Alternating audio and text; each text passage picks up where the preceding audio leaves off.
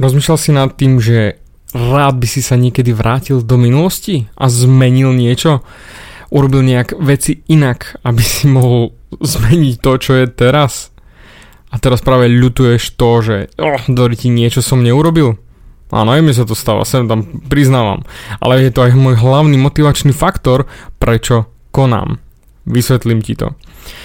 Uh, mal som takúto dosť blbú skúsenosť so, s jednou starou dámou, keď som sa začal s ňou rozprávať. Z začiatku bolo všetko super, ale keď sme prišli tak späť na minulosť, začala tak ako keby spätne rozmýšľať doprčiť, keby som urobila toto, keby som urobila hento a keby som zmenila niečo a v tých očiach jej som zrazu zbadal ľútosť ľútosť nad tým, že niečo neurobila, že niečo nekonala, že niečo neurobila tak, ako by chcela. A bohužiaľ už bola naozaj stará a nebolo to ono, bolo mi jej strašne ľúto, že do prčic, rád by som jej pomohol, ale bohužiaľ ten čas už minul a už nedostane druhú šancu. Nedostane druhú šancu na urobenie toho, čo chcela.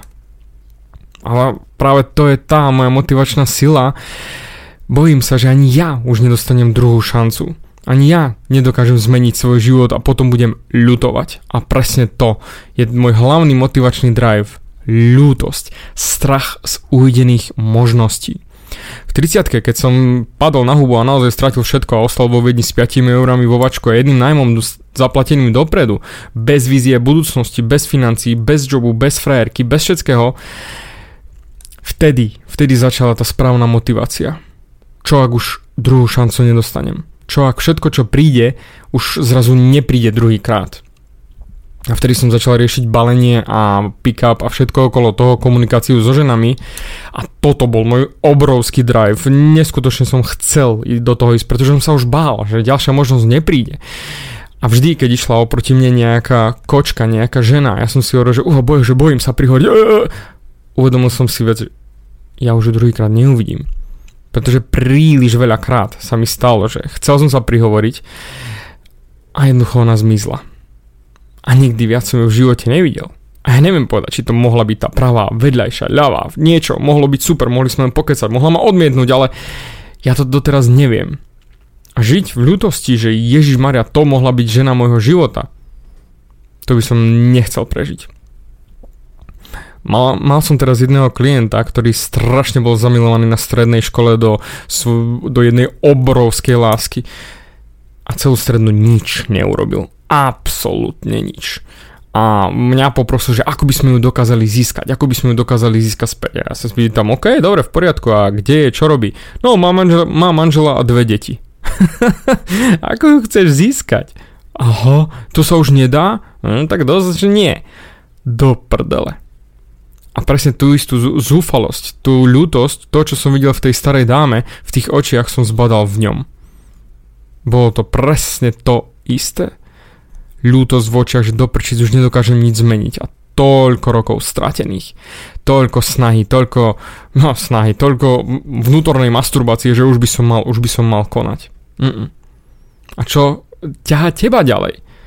Pretože ak ťa, ťa neťahá táto motivácia, tak čo do prdele ťa vôbec ťahá fungovať v živote?